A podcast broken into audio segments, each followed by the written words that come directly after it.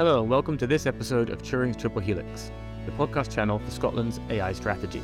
I'm Will Millership, Communications and Events Manager for Scottish AI Alliance, and today we're going to be talking about cybersecurity and artificial intelligence. So, I have with me two special guests. Firstly, we have Rachael Greaves, the CEO and co founder of Castlepoint Systems, and alongside her, we have Kirstie Steele, the community lead for Cyber Scotland and the, at the Cyber and Fraud Centre Scotland. So, uh, great to have you both here and welcome to the podcast. Thank you. Thanks for having us. Brilliant. So, we'll stick, um, go straight in with the questions with Kirstie. So, um, can you tell us a bit more about yourself and what exactly it is the Cyber and Fraud Centre Scotland do? And I guess I should also ask about the recent uh, rebranding and kind of can you talk a bit more about that as well? Yeah, so hi everybody. Um, I'm Kirstie Steele. I'm the Cyber Scotland community lead, as you've said. Um, and I work at the newly branded Cyber and Fraud Centre Scotland. So this was formerly known as the Scottish Business Resilience Centre. Um, and I think the sort of focus of our rebrand is to sort of encourage um, our journey going forward and who we're going to support. Um, it's a, a much more um, ample title for the work that we are going to be doing. So, our aim at the Cyber and Fraud Centre Scotland is to ensure that Scottish organisations are resilient as they can be against cyber and fraud crime. So, basically, in the eventual, um, if they experience a, an attack or a cyber fraud, we can help support them. We work with a lot of partners, including uh, Scottish Government and Police Scotland. We try and get them back up and running as uh, quickly and able to as possible. Um, so it's our intention that we share our sort of skills and knowledge to protect themselves against these online attacks. And we do this through a range of different education and preventative training, as well as helping to sort of raise awareness of the current threats around the business community. Um, the Cyber and Fraud Centre is also part of a collaboration which is called the Cyber Scotland Partnership. That's kind of where my role um, works in. Um, the partnership is key organisations that have been brought together across Scotland, um, and we are aiming to improve Scotland's cyber resilience as a whole. So each of the partners bring their own sort of unique uh, point and resources and guidance and tools, and it helps us to kind of coordinate and work together and push those messages out to the, the communities within Scotland. Thank you very much, Kirstie. That's a succinct um, overview. And um, over to you, Rachael. Can you tell us a bit about yourself and about Castlepoint Systems and how you came to found the organization? Yeah, sure. Thank you, Will. So, um, my background is in cybersecurity and compliance and audit. So, I'm a, a certified auditor and a certified security manager and certified in privacy and records management. And in 2012, my co founder and I started a consulting company providing specialist um, audit and advisory to government. So, mostly that was for the Australian federal government, the Department of Defence, predominantly, as well as other large agencies here uh, and commercial organisations.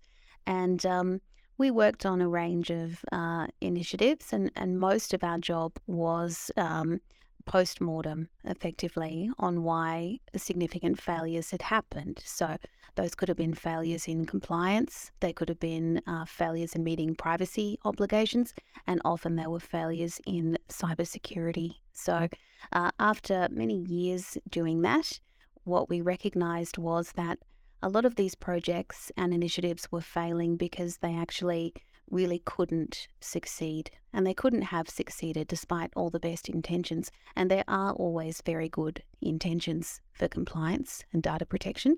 Um, and it became pretty clear that there just was no technology to support that kind of compliance at that scale. And we would have to come up with something ourselves. So uh, we designed it and we conceived of a model that would help us manage all of the risk across all of the enterprise, all of the time, um, and we took our learnings from auditing, specifically what not to do, what will fail, what always fails that we saw over and over again, and we made sure that we designed that out of our approach. So we ended up with a, a, really a completely new paradigm for managing information and risk using artificial intelligence.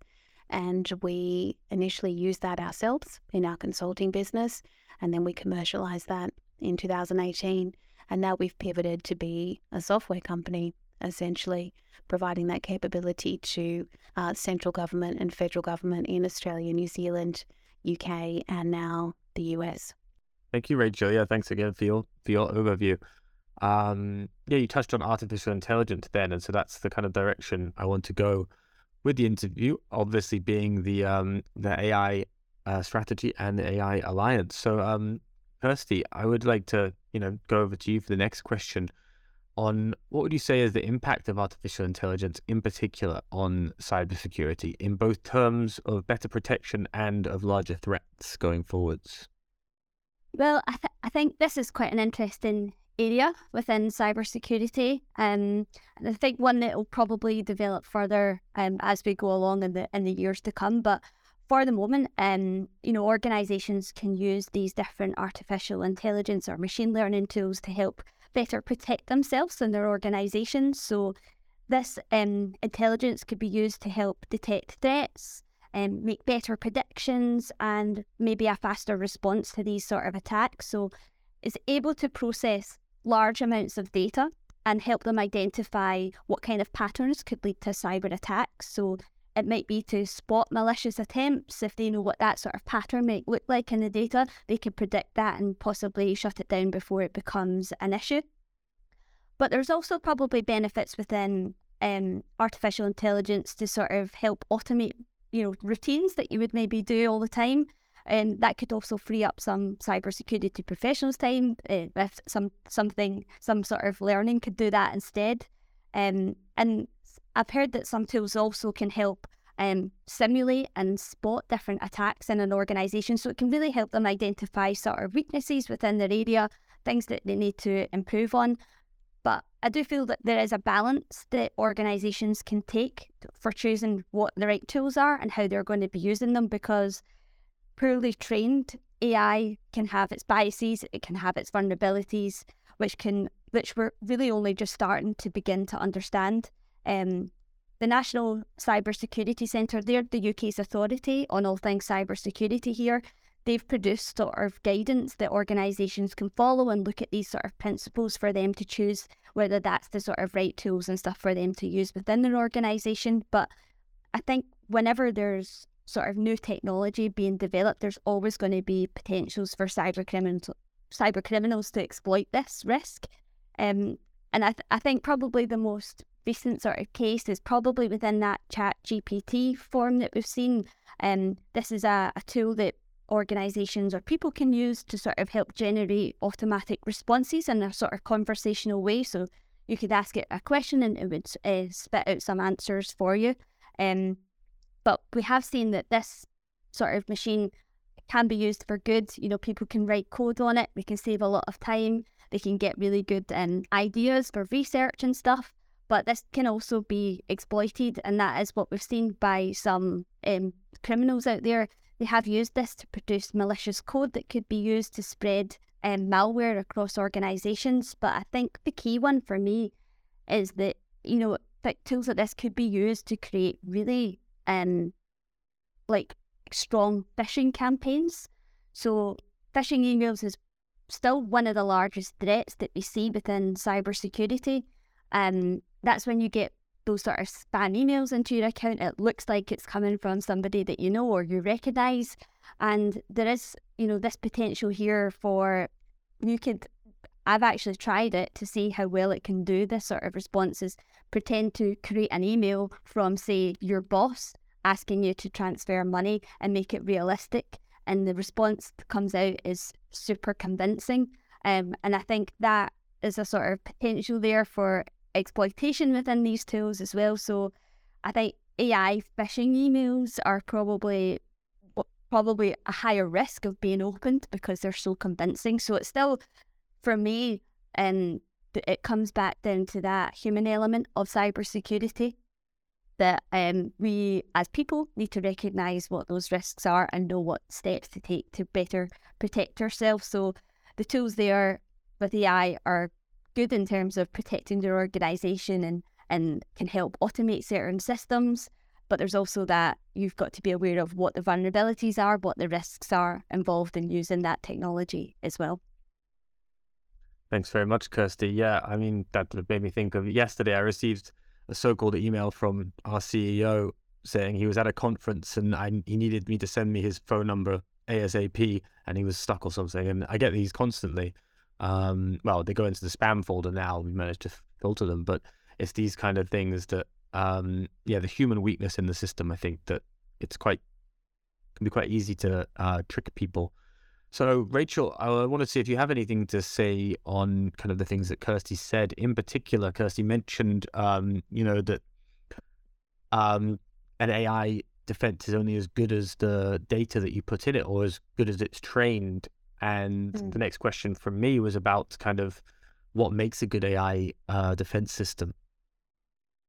Yeah, um, training makes a bad AI defense system actually which is um, uh, an unusual thing to say. You wouldn't hear that too often, but I can I can tell you why. Uh, and it's because the kind of things we're defending uh, when we're talking about defending data, we're defending against um, very complex and disparate kinds of risk. So we have um, privacy risk hidden in our data, we have intellectual property, we have secrecy provisions from acts, regulations, and law. We have risks specific to a particular audit that's happening right now or an investigation that's going on, things that are quite bespoke to our organisation at a point in time, and things that are legislated and legislation that is complex and can be old and can be convoluted to understand. So, what that means is that um, uh, an AI model that requires training in a supervised machine learning way can't scale to actually address the real risk. So let's take um, let's take some examples. When the Australian National University, which is my um, university that I graduated from, was hacked by a foreign state actor in 2018, um, 19 years worth of staff and student personal information was taken by that foreign government, including mine. So that government now has everything they need to know about me, all my personal identifiers, etc. Um, so there was a lot of risky information in that system, not just the PII, um, but also financial information, bank accounts, also information about ethnic minority groups and the clubs and societies they were a part of that might have come from that foreign state and therefore were put at risk by that breach. And the ANU actually is the home of one of our strategic defence policy institutes that trains our next generation of spooks basically working in the Defence Force. So, a lot of potentially sensitive national security information as well. So, they got a lot of stuff just by getting this data. But the real issue was that um, I had I had been gone from there. I'd graduated, you know, 15 years ago from that university, and they should have only kept my record for seven years. Uh, they had a regulation to retain my record for seven, and then dispose of it. If they had done that and complied with that regulation, um, my data, and actually probably 60% of us who were affected in that breach, wouldn't have been in the spill. But the problem was there's lots of different rules for how long we keep this information. Um, hundreds of different rules, depending on whether you were uh, this kind of student or that, or whether you had any disciplinary matters. Um, lots of different overlapping and sometimes conflicting rules. So we have many rules and we need to get an AI to help us apply the rules. So far, so good. But if we use supervised machine mm-hmm. learning, the way that works is for us to provide the system with a thousand minimum good examples for each rule. And when we're talking things as complex as retention rules, of which for one organization there could be dozens or hundreds, we're asking the business to come back to us with a thousand good examples of final approved versions of asbestos remediation policies. It's impossible. It's just impossible to curate good quality data, enough of it to train just one single rule. And when we're dealing with regulations, which might be secrecy provisions or retention rules, which themselves are an important cyber tool, um, or privacy rules or constantly changing acts and instruments that relate to our domain, there's just no way to train an AI with good quality enough data to recognize when the rule should apply. Even if we can do it at the outset, the outcome we're going to get from a supervised ML is going to be a black box. It'll be algorithmic. And we'll just have to trust. The machine will say, look, trust me. You trained me after all. So just trust that what I'm telling you about the rule for this data is correct. And there's no way to unpick that and unwind it and understand it. And that's not ethical use of AI either. So when we're talking about how we get AI to know and understand our information and help us protect it in accordance with rules, we have to take a different approach to training that AI. We actually can't use supervised machine learning for regulatory purposes, and cyber and privacy is very clearly in the regulatory domain. That's really interesting. Um, so, what kind of you can't use uh, supervised machine learning you mentioned, but so what kind of uh, technology do you use uh, to be able to deal with those complex risks? Yeah, so there's um, a different approach in AI that um, it's not new, but being able to apply it at scale is is pretty new, and that's something that we um, pioneered down here. So um, we call it rules as code or regulation as code. And the model for that is to train the AI on the rules themselves, on the regulation, rather than training it on the legacy data. It's just a different approach, but what it means is something that's much easier to achieve in the first instance and much easier to scale and maintain. Um, it's really important when we consider how we're going to use AI to think about the impacts, as Kirstie said. So, um, what we learned, uh, which I sort of mentioned before uh, in all our auditing, is what will cause a project, any project, to fail, AI included. And one is if it's going to have a big impact. An impact on the user base. We've tried, we've all tried for years and years to get users to understand rules and apply them. You know, add metadata, save things in certain places. It's it's very hard. It's a punishing job trying to get people to do that properly.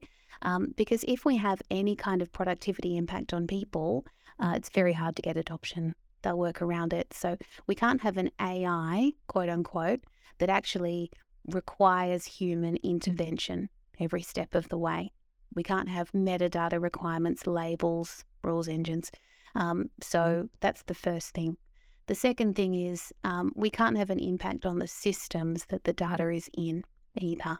Most organizations are running dozens or hundreds, sometimes thousands of separate systems. We can't have a connector for every one of those. We can't have an integration point for every one of those. It causes too much risk, makes a big tangle in the environment. So, no impact on systems. And we also don't want to have an impact on data. There are a lot of legacy approaches to compliance that wanted to kind of lift and shift the information out of the productivity systems and put them in some kind of vault somewhere safe, you know, or maybe take a copy and put that in a data lake. Like these are great concepts, but the problem then is that we've just doubled the threat surface. We've got two copies of the risky data now. It's half as discoverable as it was before because where's the source of truth? Um, but it's even riskier than it was before. So we don't want them to have any impact on the data. We want to keep its integrity and, and keep it where it lives. But really importantly, we can't have an impact on the governance team. Our governance teams are very small. You know, the ratio we normally see is maybe one records manager per thousand FTE in an organization. Same for cyber, just a handful of people uh, to stem the tide basically, well and truly outnumbered by the user base. Um, we can't have a model that requires them to do more heavy lifting. Uh, we can't have an AI that requires them to be constantly feeding a supervised ML model or managing a rules engine um, or maintaining and sustaining the algorithm because we don't have enough of them. So, what we need to do is focus on the the value proposition of humans versus machines. What are machines really good at? Well, they're much faster than people at reading things. They don't get decision fatigue. They run 24 7, 365. They can chew through a whole lot of information much faster than we can, and they can match it to rules much better than we can. Machines are great at that. What machines are not good at doing is making good decisions. Decisions always need to be made by people, um, but people can't make decisions without data. So, the best use of AI is to do the hard part of reading everything, registering everything, classifying, matching, and distilling that information into actionable intelligence and showing that to the governance team so they can make evidence based decisions uh, on clear and traceable intelligence so they know what they have in the environment and they can make good decisions about what to do with it. That's how we interface humans and machines by using the machines to enable the humans, not the other way around. Thank you very much, Rachael. That's a really, really good answer. A lot, a lot to take from that. Um, you meant you touched a bit on kind of adoption and um, you know getting uh, p- people involved, and uh, you know you can't rely too much and give them too much work. So I'd like to go over to Kirstie for the next question, and it's about kind of with technology becoming more advanced. Um, uh, you know, how important is cybersecurity, both at the personal, um, the business, and the individual level? And you know, what can people and organizations do to keep safe? Thanks, Well, I think um, a lot of people assume that cyber attacks won't happen to them or their organization. I think there's still that mindset that we need to sort of shift and um, to get people to sort of prepare themselves. Um, because as you said, with all these different technology advancing, there is going to be more risk. Um, I'll probably start from you know an individual level. Definitely, people need to still um, put some measures in place to protect themselves online. It is uh, their data is worth of monetary value um, to criminals, so it's definitely worth protecting them. And I think when it comes down to a lot of like the cyber attacks, the majority of them, people can protect themselves by just getting really good basics in place to keep themselves sec- secure. And that, that also aligns to businesses as well. We're actually still at a stage where we're trying to get people to sort of just get those foundation levels of security, those technical controls, those good choices to better protect themselves. So, um, individuals, there's a cyber aware campaign that's run by the National Cyber Security Centre, and it talks through really easy, simple tips that people can do. And I'm talking choosing better passwords and updating your devices. These are two really simple things that are sort of easy-ish to do. Um, but that's where if the majority of people did that, they would be much better protected against a lot of threats. And that's the same for organisations. If they've got those sort of technical controls, then again, the majority of attacks they're they're protected against. So there's a, a scheme that the UK government have backed called Cyber Essentials, and it's five technical controls that organisations can measure themselves against.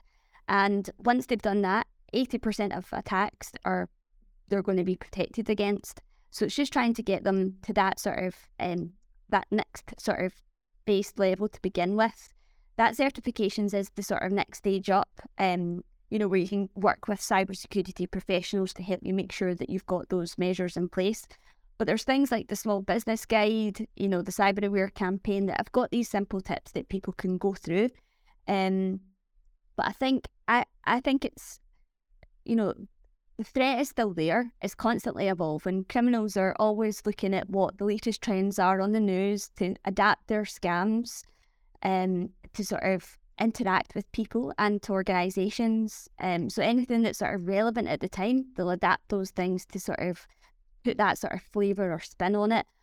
But the, the methods that they use are generally the same. So it's still the phishing um, emails that are still one of the, the main problems. But I think what I would probably like to drill home to a lot of people is, um, or organisations, is to prepare themselves when an incident does happen. You know, what have they got prepared? Do they know who to call if something happens to their machine? Do they have an incident response plan and have they tested that out?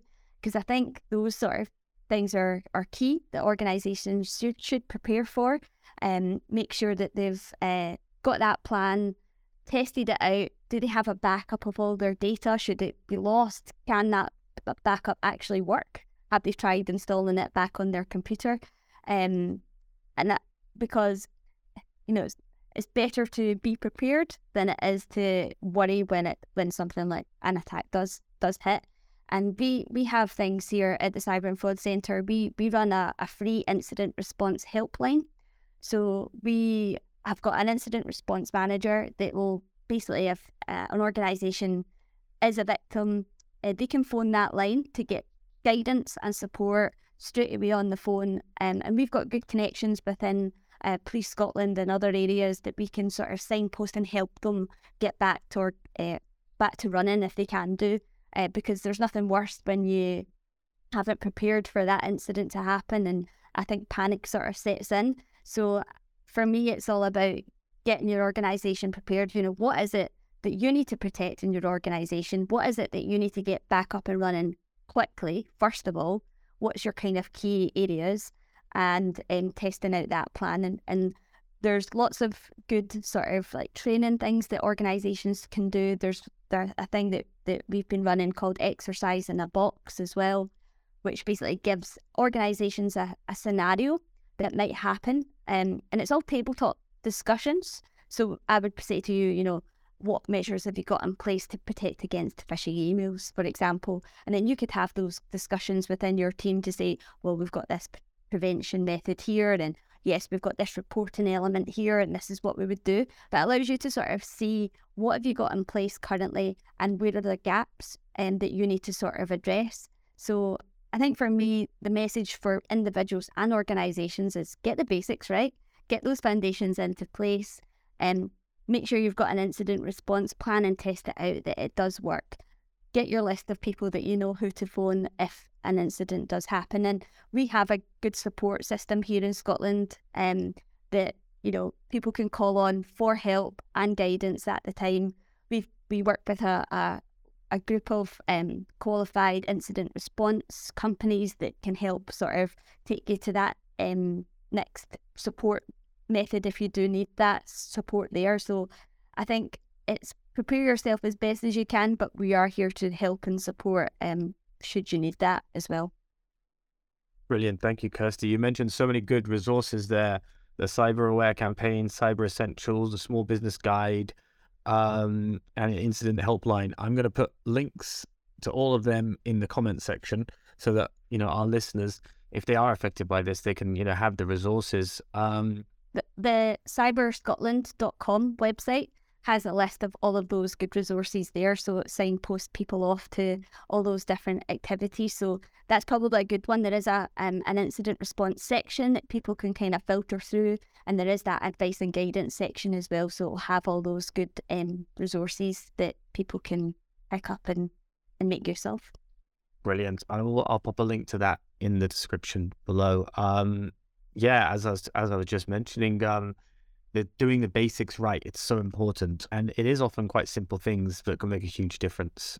Um now head over to rachael did you have anything to add on that?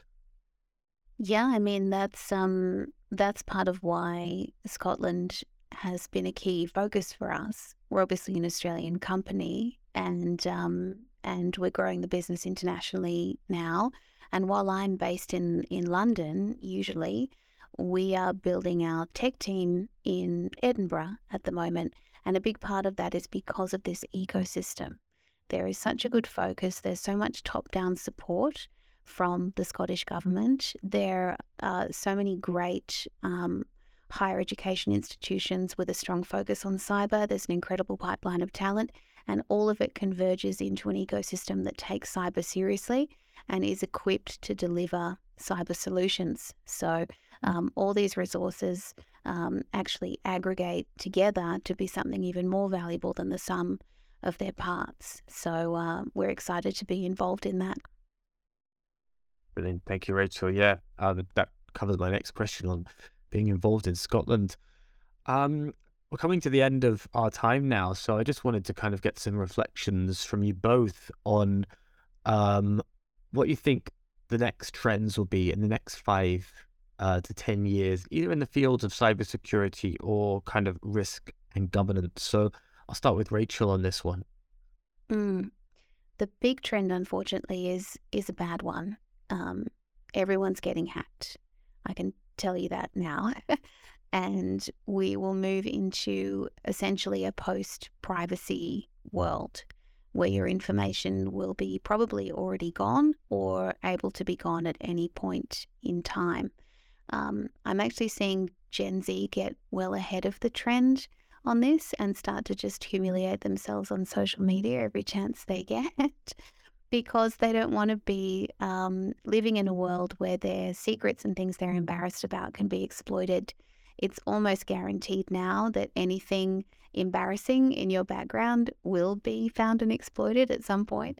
So let's just get ahead of the curve, right? So it really is changing our whole society and how we think. Every single time we have one of these significant breaches, it it shifts our thinking and what is happening in Australia, um, which is actually one of the more mature cyber um, governance regimes in the world, is that we down in in you know in my home country have now made boards accountable for cyber breaches and board members personally liable for cyber breaches. We have a critical infrastructure bill which requires everyone considered critical infrastructure, which now includes grocery chains, fuel suppliers, financial institutions, hospitals, energy, gas. Um, they've got six months now, grace period, to get certified with 27001 or something similar with the Essential 8, which is similar to what you were talking about, Kirstie, before, like Cyber Essentials, um, and to make their boards accountable by August this year. So we're seeing this kind of sandwiching effect. There's pressure coming down from the top, from the highest levels of government now to take cyber seriously and know that a breach is inevitable. And there's pressure coming up from the grassroots where every individual now has been affected by a breach. We've had huge breaches in Australia just in the last few months. Uh, our, you know, second biggest telco breached, one of our biggest private insurers breached, everybody's data gone. So um, what that means is in the middle, every kind of business, big and small, is starting to feel the pressure from both sides. From a reputational point of view, businesses need to be taking cyber seriously, particularly privacy of the information about individuals they have on their network. And from government and big enterprises, they're now more and more liable. Uh, and this isn't just Australia, it's happening in the US, significant fines leveraged now for organizations for not managing their privacy and security. GDPR still lives on uh, post Brexit. You know, it's still a key important piece of legislation. So there's more and more pressure to um, to have that resilience uh, and be able to resist. Um, but there's also more and more awareness that the likelihood of a breach is now very high, almost inevitable. And what we are seeing more and more is that the focus is shifting to managing the impact of a breach. Risk is, as you know, uh, it's a it's a combination of likelihood and impact. So for me and my risk appetite, I recognize that the likelihood of a parachute failing if I were to go on a skydive is very low. However, the impact would be catastrophic. And therefore, for me, that's not a low risk It might have a low likelihood, but when the impact is very high, the risk is high as well. And it's the same thing with data. The likelihood of being breached has never been higher. Um, what we need to do is materially reduce the impact. If they get in and if they get the data out, what does that mean? Well, we need to be disposing of risky data that we no longer need to keep. And that means we need to know what data we have, where it is, if it's still relevant, and importantly, what regulations apply to it, as in how long we need to keep it and how we should handle it. And if we can really understand that, we can start to harden the stuff that is the riskiest. And we can start to get rid of the stuff that we shouldn't be carrying. We shouldn't be carrying that threat. We shouldn't have 19 years worth of student records sitting in our mm. environment. But without artificial intelligence, we can't possibly map and manage the huge scale of information we have there's no way to know what we have and what rules apply to it. So, what we're seeing now is governments and regulators adopting technology like ours to really understand what they have and start to manage the impact and start to assume that a risk is inevitable and we will be breached. It's important to still do the stuff around the perimeter. Yes, we need multi factor authentication, we need good firewalls, antivirus, we need training, but we can never reduce the likelihood to zero. It's always an insider threat, always a zero day, but we can significantly reduce the impact. And that's where the focus is shifting. Thank you, Rachael. Um, quite a scary, a scary prospect that we will all be breached. Um, but yeah, something we all, as as um, Kirstie already mentioned, is something that we all need to be ready for. And so, over to you, Kirstie. Next uh, big trends over the next five to ten years in the cybersecurity field. Do you share the same sentiment? Yeah, I think so. I think Rachael's kind of covered that there. I don't see a slowdown on any sort of cybersecurity attacks. And, um, you know, phishing has still been the most popular the last number of years. I take it it's still going to be the case in the next five years for sure. Um, and obviously, when it's a phishing email, that leads to ransomware too. Um, and that might likely get deployed in other other methods. You know, it's still ransomware is a key threat for for businesses here um, in Scotland. You know, there has been more cases of that recently. Um, it's likely that that will continue um, as well for the next number of, of years too. Um, and I think it's still that point of exploiting the user element as well, you know, tricking people into convincing them um, that they're doing the right thing or to transfer that money across or uh, them not choosing the, the good security within their own um, password choices and that sort of thing. Um, so I think there's still work probably to be done there um, within the next number of years as well. But I think I think it's quite an exciting time too. Like you know, you don't you don't know kind of what the future is going to hold with what new technologies are going to bring. You know, um, obviously there was a rise in remote working over the last number of years, which we obviously know the reasons as to why that was. And um, so it could be that there might be other shifts, and um, that we we just don't know what what's going to come and come come at us uh, essentially. Um, there could be more IoT devices being created. You know, lots of different technologies being um, designed to kind of help combat all different sorts of issues. And as long as um, these people need to kind of consider the security within those IT device, IoT devices, make sure that they're secure by design at the build, and make sure that they're not biased or have those sort of um, uh, vulnerabilities in them to begin with that can be exploited. So um, I think it's hard to predict where um, where where we might see ourselves, but I think it's quite an exciting time, and as long as we're sort of ahead of it, um, where we can be, and also think of what risks might be involved um, when that sort of new technology is developed. I think getting ahead of that is is key. Um, so preparing yourselves now as to what you're what's in your plan and, and how to action that is going to be is going to be vital. Thanks very much, Kirstie. I think that's the the message of this podcast for people is be prepared. And um, you know, I, as I said, I'll be sharing the links um, in the description for people to help prepare themselves. Um, but I'm afraid we're coming to the end of our time now, uh, which is a shame because I could talk about this topic all day. It's um, it's been really fascinating to speak to you both. So thank you for joining me. And yeah, I'll just leave it there. So thank you very much again, and it was nice to nice to chat to you both. Thanks for having us. Thank you, Will. Thanks, Kirstie.